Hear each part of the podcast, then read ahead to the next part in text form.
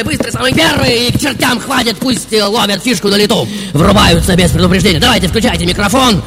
А то занавес уже раскрылся, и меня уже терзают картины моей сегодняшней истории. Прекрасно. Просто замечательно. Итак, дамы и господа, Надеюсь, вы уже следите за лучом прожектора, что выхватывает меня из задымленного мрака вечности. И в нашем, вашем, их и тех, что сидят рядом воображения, уже всплывают картины воскресного семейного завтрака. Все улыбаются друг другу, все счастливы, полны уютной семейной идиллии.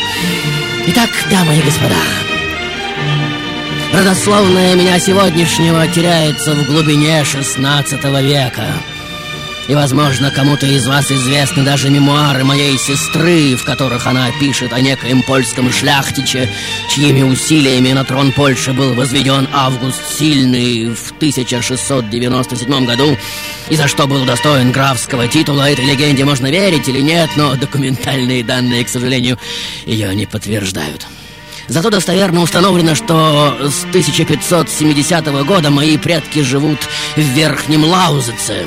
Мой отец Карл Людвиг получил от прусского короля церковный приход в деревню Рекен, выделяет среди прихожан 17-летнюю Франциску, и ровно через год, 15 октября 1844 года, у них в семье появляется первенец. Ну, вы видите, довольно крепкий малыш.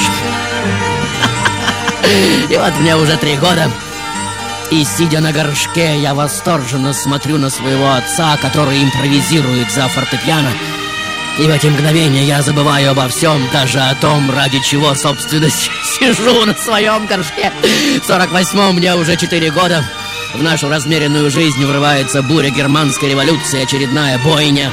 Отец, глубоко потрясенный предчувствием социальных перемен, тяжело заболевает и уже летит с лестницы, как вы видите, сильно расшибает голову и через год умирает э, от какой-то неизлечимой опухоли.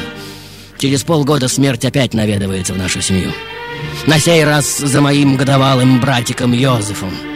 Позднее в своих автобиографических заметках я пишу один сон. Я в церкви, завороженно слушаю погребальные звуки органа, и вот одна из стен храма уже растворяется, как я вижу. Могила отца вздыбливается, из нее уже поднимается некто в белом. Я невольно вскрикиваю, некто в белом замирает и уже оглядывается на меня. Ну, вы видите, вот он. Вот этот полный непостижимой глубины взгляд. Мгновение он стоит как бы в нерешительности, потом разворачивается и уходит в темноту. Потрясенный я не могу пошевелиться. Ну, вы знаете, как все это бывает во сне. Но не проходит и пара секунд, как он уже возвращается с маленьким ребенком на руках и исчезает в своем подземном жилище. И вот на следующий день я узнаю, что моему брату Йозефу совершенно без причины, как говорит горничная, становится плохо. Он заболевает и буквально через пару дней умирает. И вот я уже просыпаюсь по ночам в холодном поту, постоянно ожидая прихода этой белой фигуры. Горничная обеспокоенно рассказывает матери, что я по ночам вскрикиваю, сплю крайне беспокойно, что меня томят какие-то призраки, одним словом, с этого момента. Что бы я ни делал и куда бы я ни ходил, я везде чувствую это недремлющее око, присутствие глаз своего отца. Что? Первая сцена снята, разбавляем рекламы и двигаемся дальше. Шоу-то!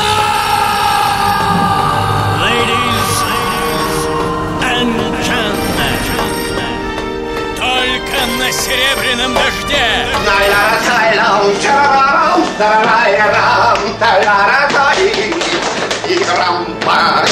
Это означает, ко мне приходить опасно. Мы начинаем еженедельную серию прямых трансляций из сумасшедшего дома. Здрасте, здрасте. Фрэнки, привет, это Аня. Я угадала, страшно этому радуюсь. Сегодня ты именно Майкл Джексон. Элис Купер. Марлен Мэн. Марлен Мэндо. Чичулина. Сава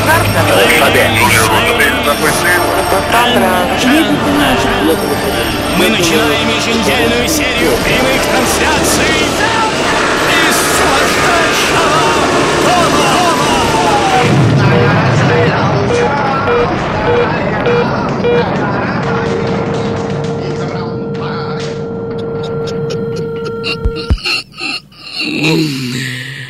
Итак, дорогие мои, вот мне уже шесть лет.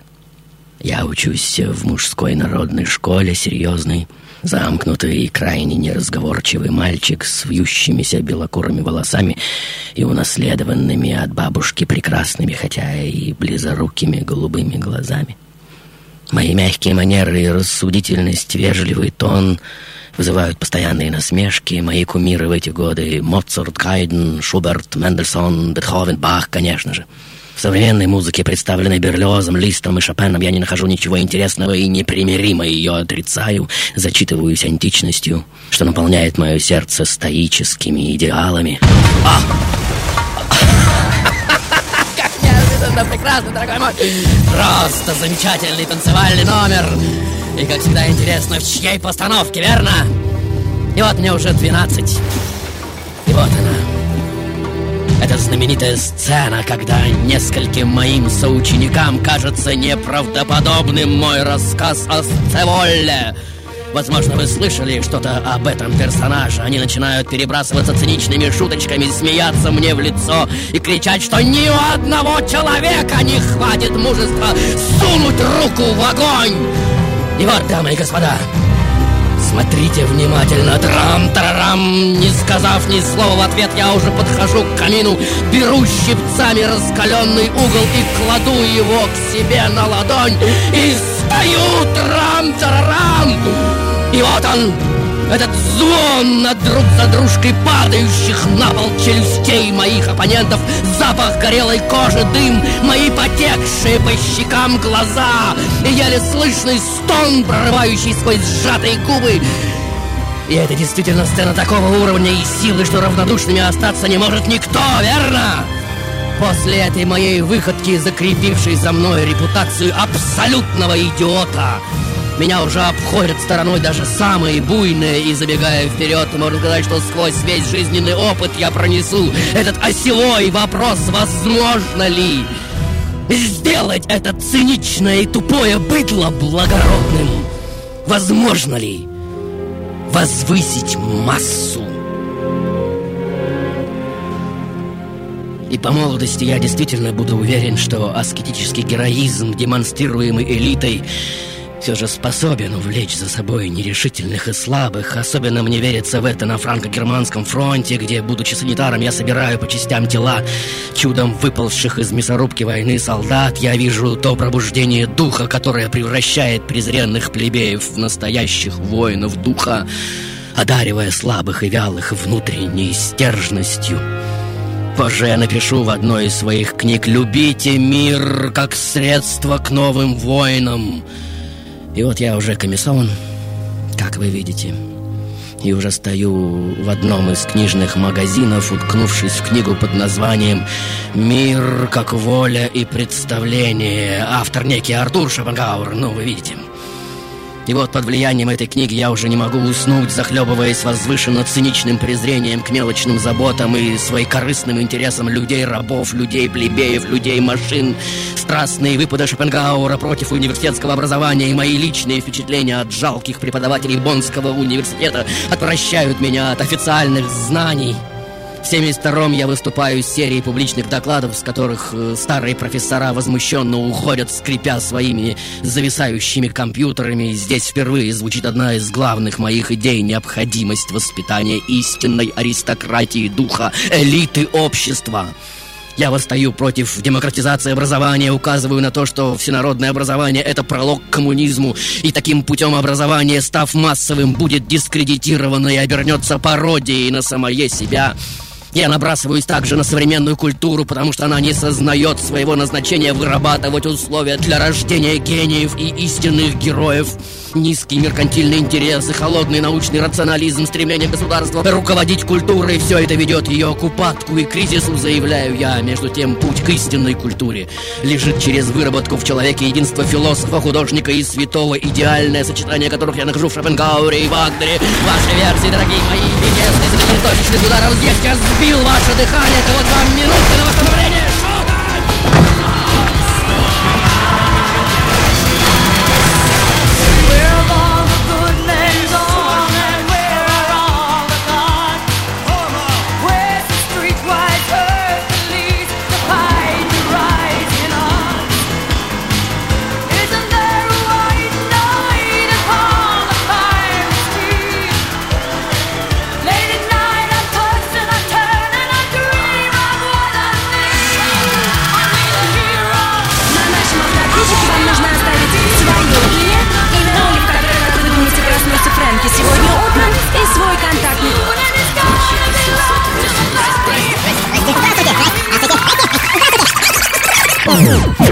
Дорогой Да. Фрэнки, Валя! это сегодня э, Артур Шопенгауэр. Это Валентин. Валя, узнал Давно тебя не слушал. И вот э, узнал о переносе на 11 часов. Э, спасибо. И был напуган, что ты вообще исчез. Но спасибо, что ты все-таки еще жив. Жив Обнимаю курилка! тебя. Жив курилка! Спасибо, Валя. Очень Дальше. похоже на тайного советника Йогана фон Гёте. Гёте! Yes! Yes! Привет, Дальше! Фрэнки, сегодня ты Бах. Да. Бах! М, вот Йоган Себастьян Бах. Был уже. Был совсем недавно. Итак, дамы и господа.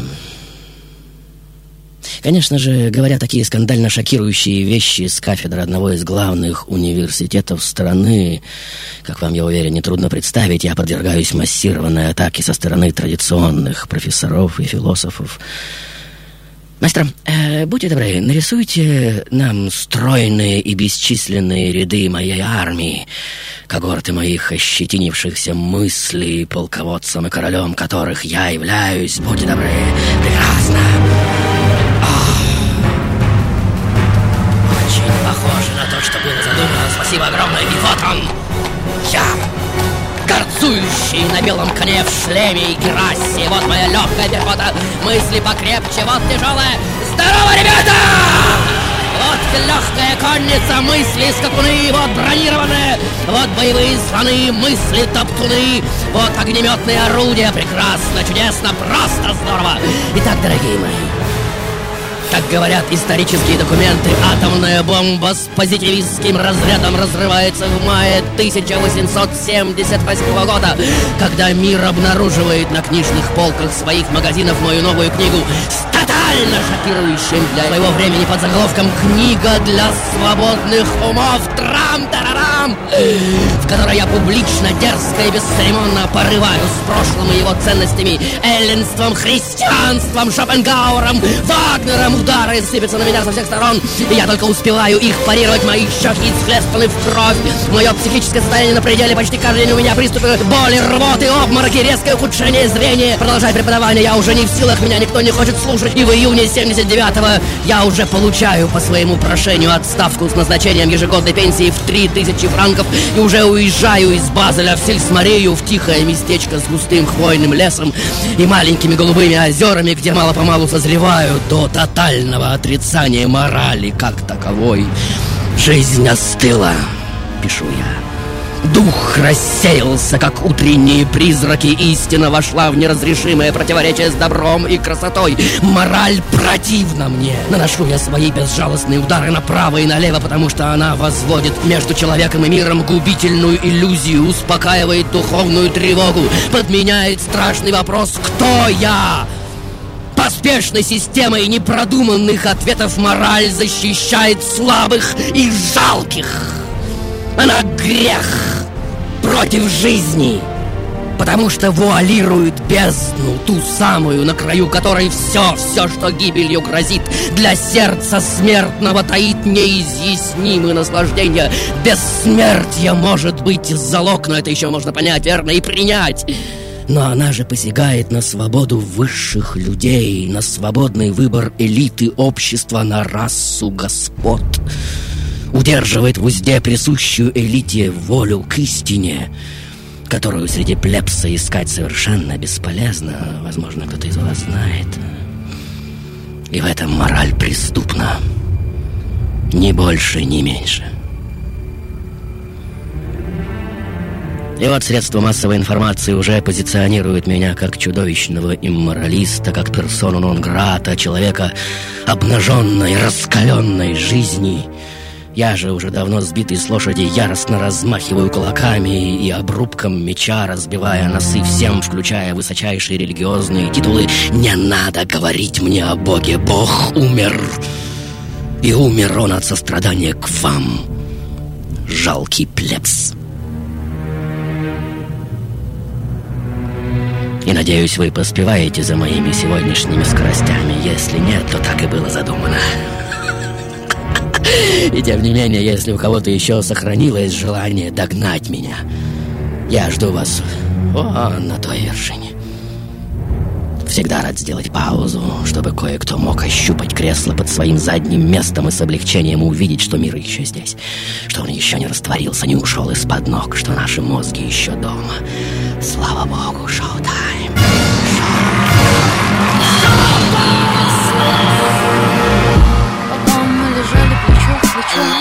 Потом мы летали рука в руке Потом засыпали на перегонки и снова летали И падали в сны. Ай, Так странно, что я не ревную тебя.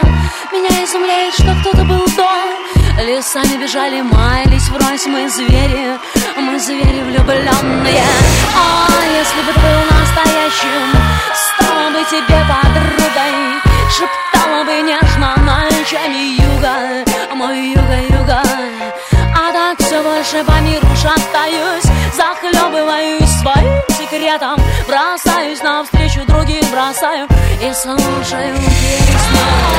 Если бы ты был настоящим Стала бы тебе подругой Шептала бы нежно ночами Юга-юга-юга, юга-юга-юга А так все больше по миру Захлебываюсь своим секретом Бросаюсь навстречу других, бросаю И слушаю песню, песню Песню, песню, песню ветра Песню ветра Слушаю песню ветра Привет, Фрэнки, это Геннадий Гена, привет. и Олег Владимирович. А, и Олег Владимирович, привет.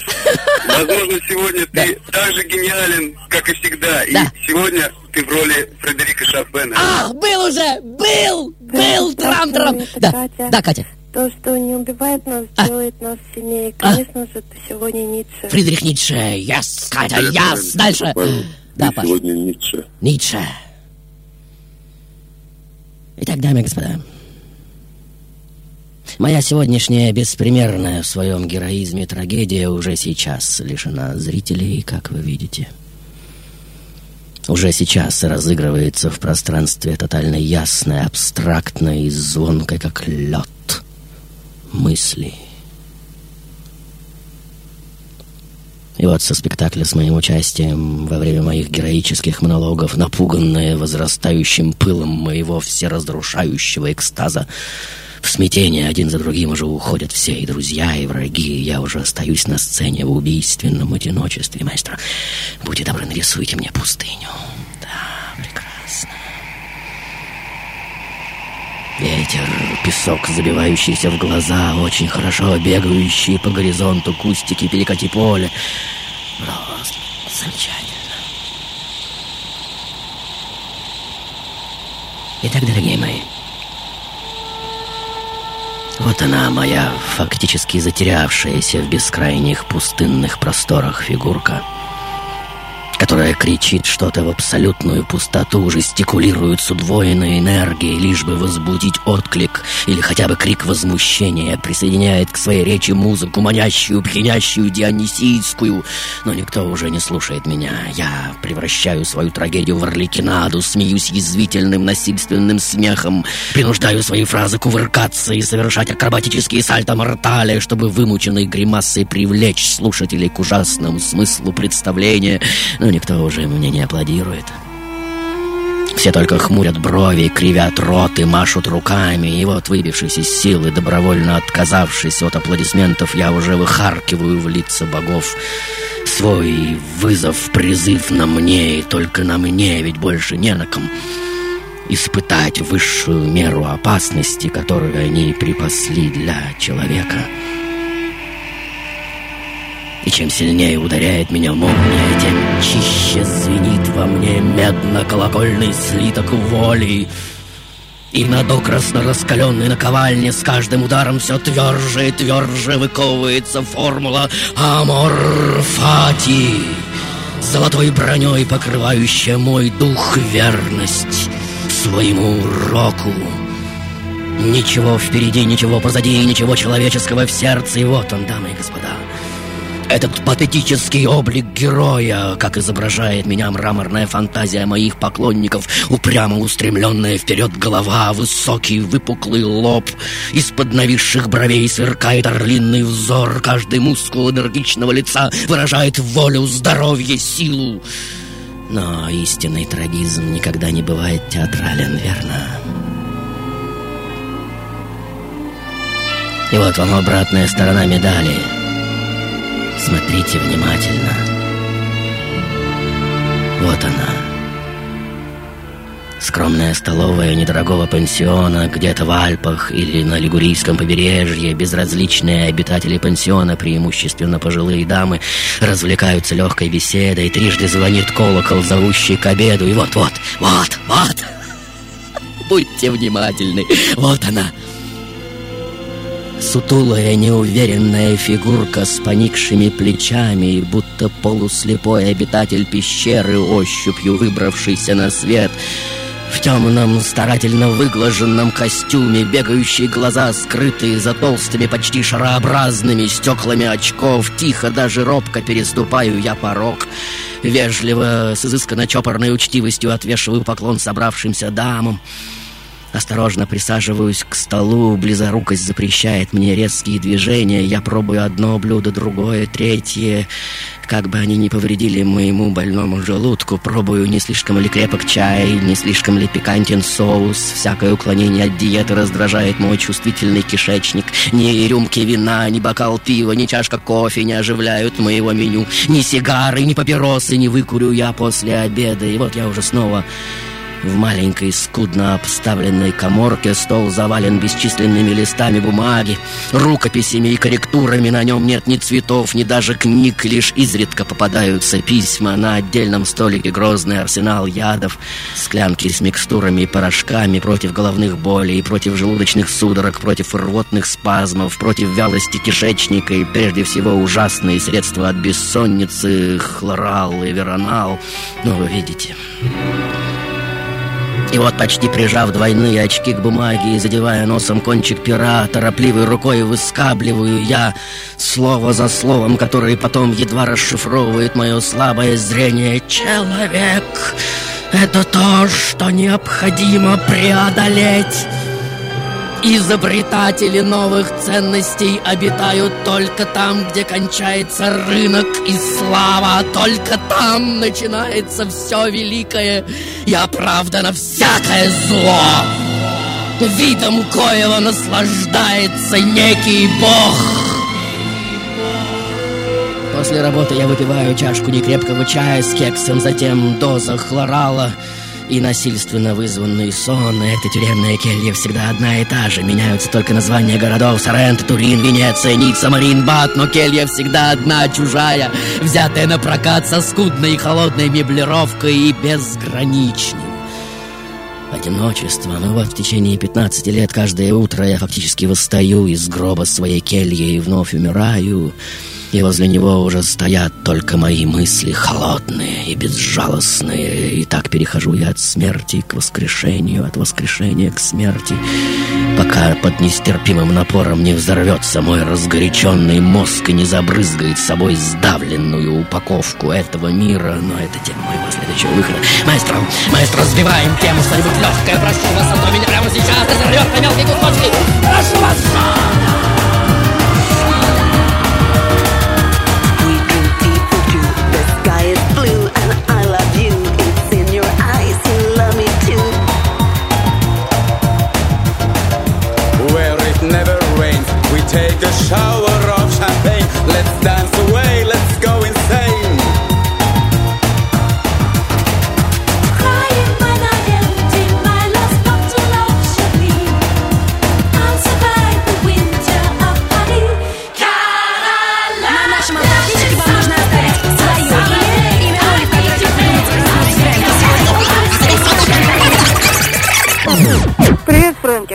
Настоящей весной тебя. Спасибо. Думаю, сегодня ты Фридрих Вильгельм Ницше. Фридрих Вильгельм Ницше. Яс, дальше. Да. Может, ты сегодня Ницше? Ницше была версия. Дальше. А, Привет, Фрэнки. Сегодня ты, возможно, Кавка. Меня Франц Кавка, yes! Yes! Спасибо за такую замечательную версию. Итак, дорогие мои, вот он я.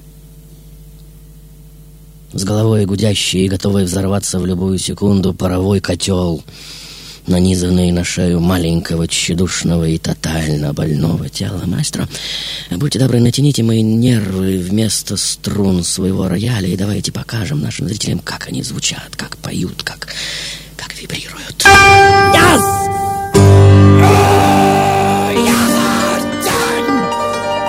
Прекрасно! Просто замечательно!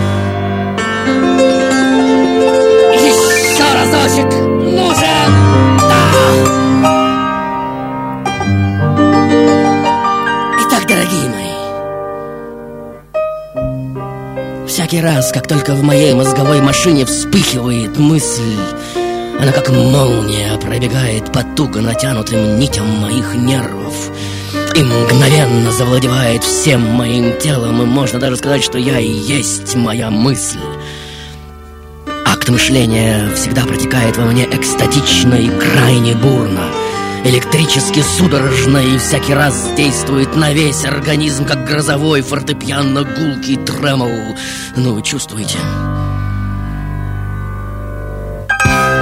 И вот из дыма моего воспаленного воображения уже встает этот неумолимо жестокий варвар, этот злобный пират и совершает свои безжалостные набеги, подрывает крепости и особняки морали, проникает сквозь чистоколы религии, никому ни в чем не дает пощады, никакие запреты церкви и государства его не останавливают. За собой, подобно флебустьерам, оставляет он только разрушенные церкви, опрокинутые алтари, поруганные чувства людей, разбитые убеждения, сломанные заборы нравственности и веры. Но он не оборачивается, ему вообще плевать. На голод и разруху за его спиной, не присягая никакому государству с черным флагом аморальности, на опрокинутой мачте с мечом в руке и пороховой бочкой в трюме отчаливает он. Величайший террорист всех времен и народов От берега мира людей И среди гибельных волн орет во славу себе Величественную песнь канатного плясуна Что дружен только с ветром и землетрясением Нет истин крупного стиля которые были бы открыты при помощи лести и смирения. Нет тайн, готовы доверчиво совлечь с себя покровы только насилием.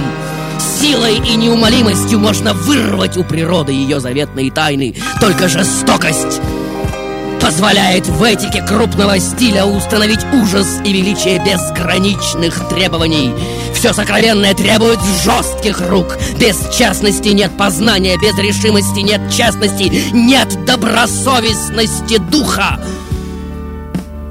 И тем не менее грех утверждать, дорогие мои, что в моей жизни не было ничего, что привязывало бы меня к ней.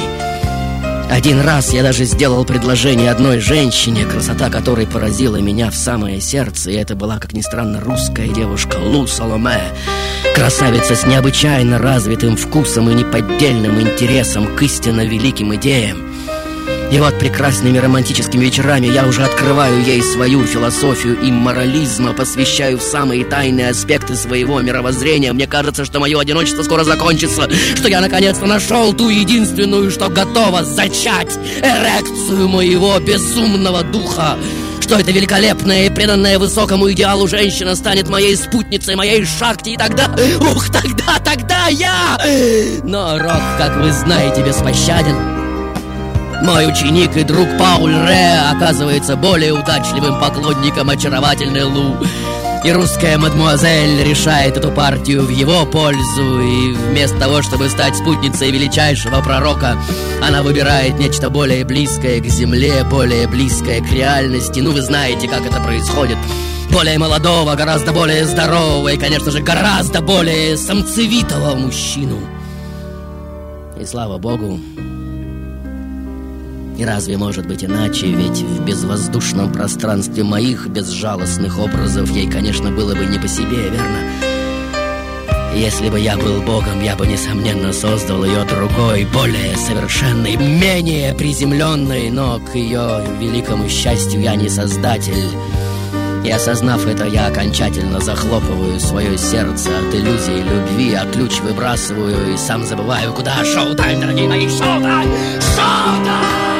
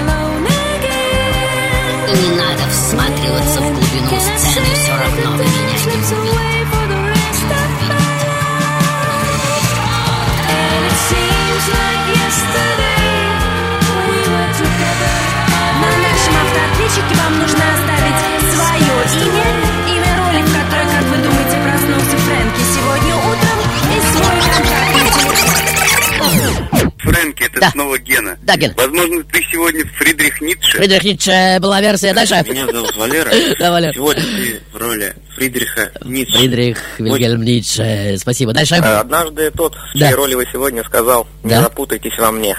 Это действительно очень трудно. Вы сегодня в роли Фридриха Ницше. Это Эту Виталий. фразу, по-моему, я сказал. Или Ницше. Ну ладно. Оставим так, как есть. Итак, дамы и господа. Вот он я. В свои 36 лет уже тотальная персона нон-града, тот, кому уже нечего терять, а моралист и неумолимый инквизитор, с садомазохистским сладострастием допрашивающий свою совесть о каждом своем убеждении и переживающий испански мрачное наслаждение при виде бесчисленных аутодафе, пожирающих убеждения, которые я лично признал еретическими. Маэстро, будьте добры, абсолютную тишину. А, Или снова ветер. Ветер. А, Да, да, но не ветер пустыни, а ветер над облачного неба. Бог прекрасно.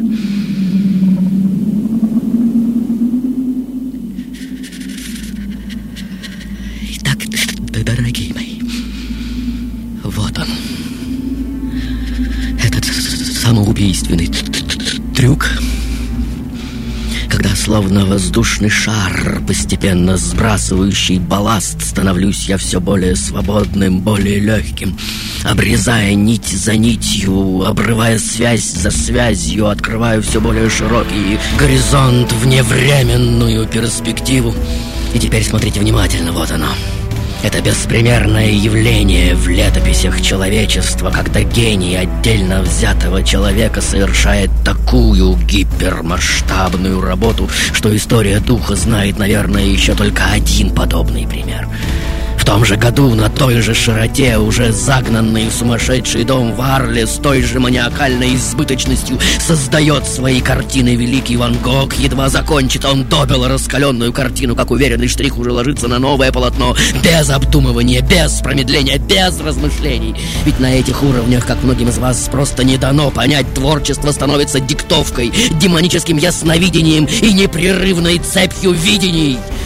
И после нас человеческий мозг уже никогда не разовьет такого мощного электрического напряжения, таких ошеломительных скоростей, сверкающих безумным откровением в каждом своем мозге, в каждом своем слове. Никогда не разовьет мысль до такой предельной прозрачности, где, несмотря на неимоверную полноту, не чувствуется ни малейшего усилия, где творчество уже не деятельность, не работа, но чистая lies fire! Непроизвольное таинство высших сил Восторг, неимоверное напряжение которого иногда разряжается потоком слез С отчетливым осознанием бесчисленных тончайших трепетов и увлажнений Охватывающих тело с головы до ног Глубинного счастья, в котором самое болезненное и самое мрачное событие Действуют не как противоположности, но как необходимая краска среди избытка света Вот! Опыт истинного вдохновения. Ladies and gentlemen, ваши и восхищение. Вот он, величайший в истории культуры канатный плесун. И, конечно же, во всем этом многие из вас найдут сейчас эйфорию, предшествующую гибели, стигму мегаломании, типичную для обычного душевно больного – и удивительно ли, что в этом безудержном водопаде гремящих мыслей я уже теряю твердую почву под ногами. И очень скоро вы, дорогие мои, станете свидетелями этого безобразного с точки зрения обычных людей падения. А с моей возвышения. И более того, освобождения – и вот я уже подписываю свои безумные письма символическими знаками чудовища. Распятый антихрист Дионис. Уже требую, чтобы летоисчисление началось не с Рождества Христова, а с появления антихриста. Свое изображение ставлю над образами всех времен и пишу нечто, что вообще не имеет аналогов в мировой культуре. Текст, сопоставимый только с сакральными источниками и заветами пророков книгу для всех и не для кого. Пятое Евангелие как я сам назову это творение, не считая мою песню песней дифирамбы к Дионису, это будет фактически последним из того, в чем еще можно будет разобрать хоть какой-то смысл. Шаута! Герберт Майер, кинорежиссер, Гейдельберг, Германия. Ich glaube, er ist der Hauptidol der modernen Religion des Shows. Я думаю, что это главный идол современной религии зрелища. Его алтарь — глобальная информационная сеть. Это мистическая фигура. Его кредо — проявить, отразить и обобщить стихию игры, скрытую в современной культуре, искусстве, политике, мистицизме.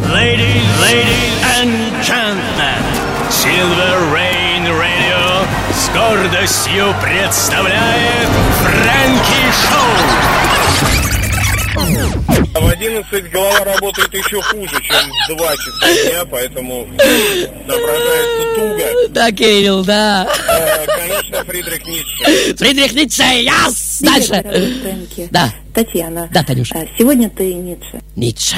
Сверхчеловек пришел с высоты. Сверхчеловек говорит нам с волны. А. Сверхчеловек. Думаете, Фрэнки? Нет, нет. Сверхчеловек сейчас, сейчас Ницше. Привет. Это я Марина. Привет. Марина. Привет, Марина, не надо телефон. Итак, дорогие мои, говоря моими собственными словами, творящие суровы.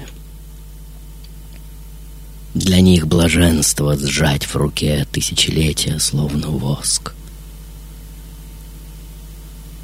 И вот он, грандиозный финал, пасмурный день начала января 1889 года. По мостовой хлещет нескончаемый дождь. Маэстро, это реплика для вас. Если вы не поняли, что вы стоите в нерешительности. Прекрасно. Спасибо огромное. Итак, дорогие мои, вот они, всюду снующие туда-сюда, прохожие, кибитки, обычная городская суета.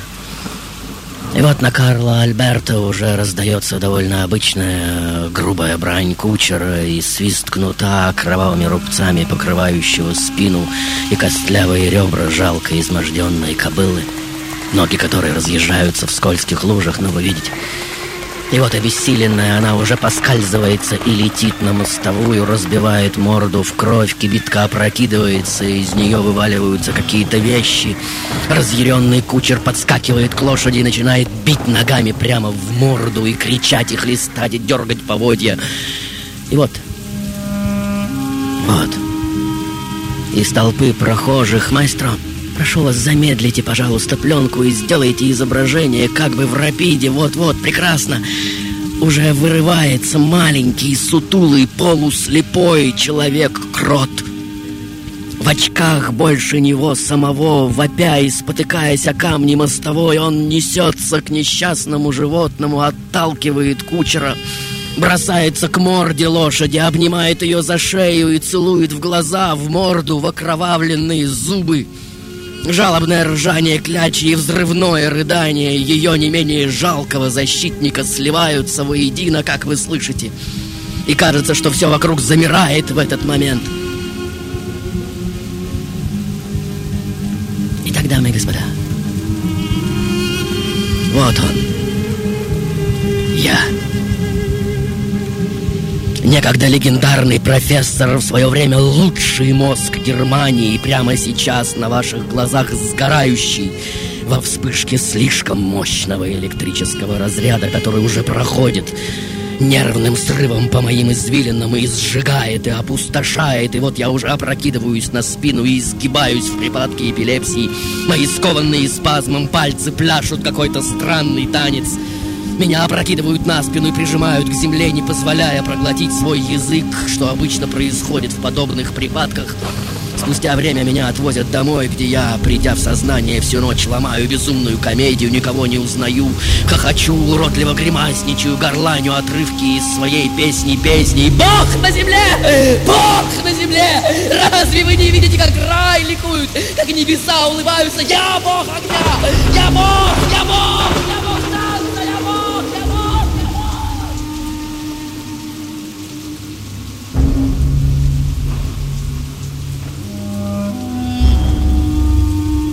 Итак, дорогие мои, вот они, мои последние дни. Лечащий меня врач подробно записывает все, что со мной происходит. 23 февраля. Он утверждает, что он Фридрих Вильгельм IV. 27 апреля бросается на медсестру с звериным рычанием, рвет на ней одежду и кусает за руку. 9 июля прыгает по козлинному, гримасничает и выпячивает левое плечо, на котором Великий Дух якобы нес всю тяжесть мира. 21 августа начинает заворачивать свои фекалии в бумажки и подписывать датами. Но стоит меня усадить за рояль, из-под моих рук начинает литься ангельская музыка. Музыка такого объема и глубины, такой широты видения и охвата, что у всех слушающих меня слезы сами собой начинают катиться по щекам, и каждая слеза на весь золото. Потому что в каждый весь мир со всем его содержимым И вот они — Вот они, мои глаза, дамы и господа, наполовину слепые. Смотрящие как бы внутрь и в то же время минуя все близлежащие предметы и лица куда-то вдаль.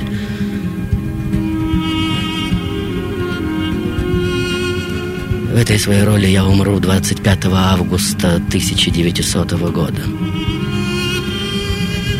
Умру со словами Бог умирает. И кто-то даже скорбит по нему. И не скрою, это приятно. После моей смерти аристократы и плебеи, анархисты, радикалы все начинают тянуть на себя мое одеяло и рвать его на куски, отыскивая в моем многогранном творчестве подтверждение своим безумством. Но переплюнет всех, как вы знаете, тот, что в 30-х годах 20-го столетия рекрутирует меня на благо Великого Рейха. И после войны уже в 46-м меня процитируют на Нюрнбергском процессе, заклеймят и повсеместно запретят. И вот он. Тот, кто вырос на великой гуманистической традиции европейской культуры, жил в век, когда эта культура уткнулась мордой в свое же собственное наследие, в котором уже копошились опарыши будущих фашизмов, милитаризмов и расизмов. Тот, кто всю свою жизнь настырно и преданно выращивал в себе идеал сверхчистоты, идеал сверхсвободы, который видел как молодую душу и неистощимую мощь человеческого самораскрытия, и кто в итоге сам же и вынужден был сыграть эту роль. Финале так легко и бесстрашно прыгнув в самую, что ни на есть, последнюю бездну, красоту которой не дано увидеть ни одному из смертных.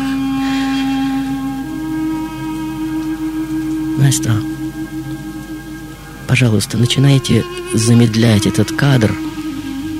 Да-да, где я в прыжке. Вот сейчас. Прекрасно.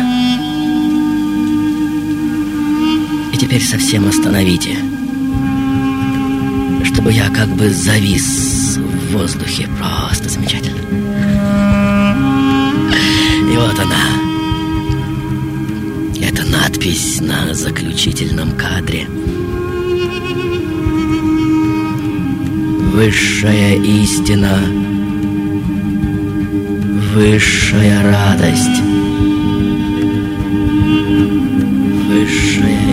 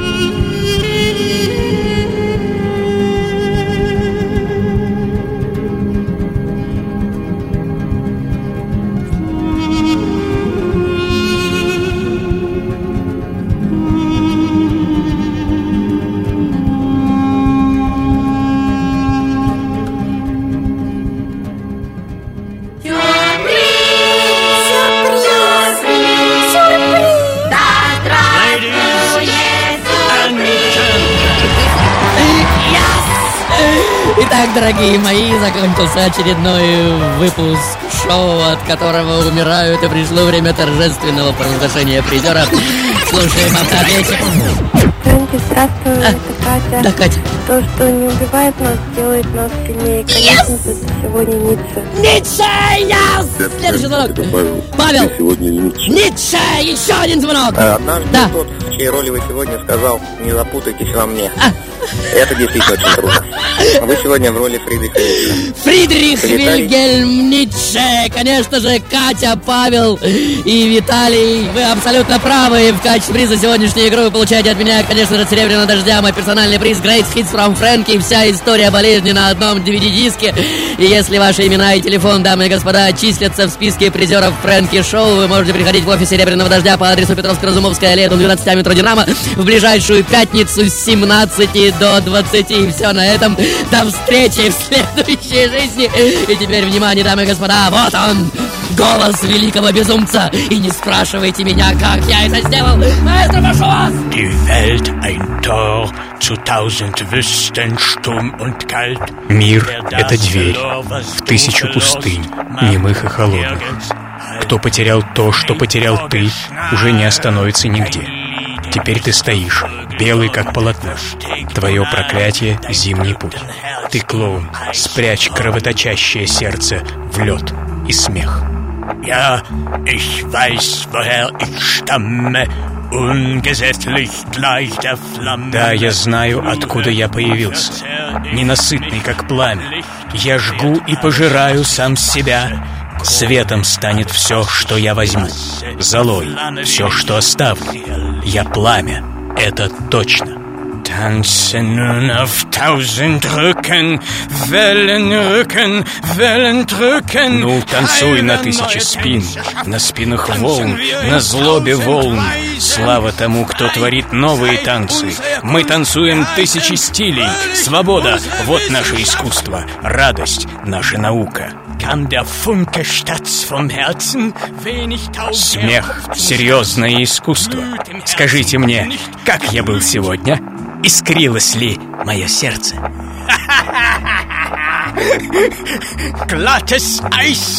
Гладкий лед. Рай для того, кто хорошо умеет танцевать.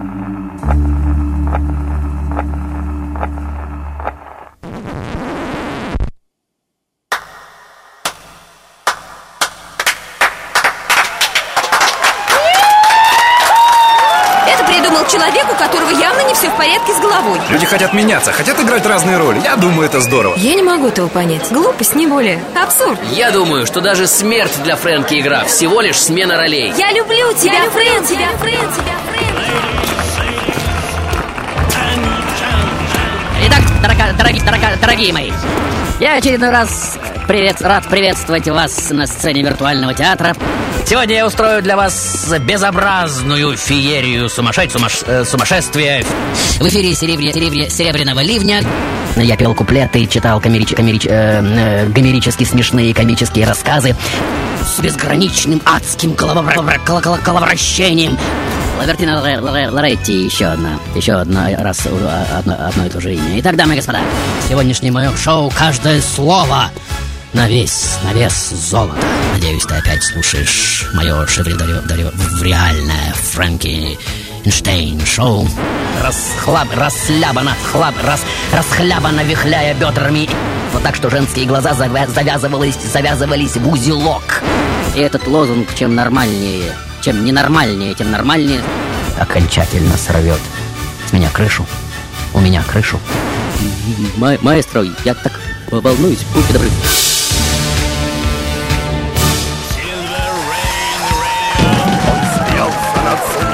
Бренной, но хотел быть только первым. Такого попробую кровь. Не попробовали над ареной. Он по нервам, нам по нервам, шел под барабанную дробь. Посмотрите, вот он без страховки идет. Чуть правее наклон, упадет, пропадет. Чуть левее наклон, все равно не спасти. Но замрите, ему остается пройти не больше четверти пути. Закричал дрессировщик из двери, клали лапы на носилки. Вопрос, приговор, он или уверен, но в опилки, на опилки он пролил досаду и кровь. Сегодня другой без страховки идет. Тонкий шнур под ногой упадет, пропадет Право-влево наклон, и его не спасти Но зачем-то ему тоже нужно пройти. Четыре четверти пути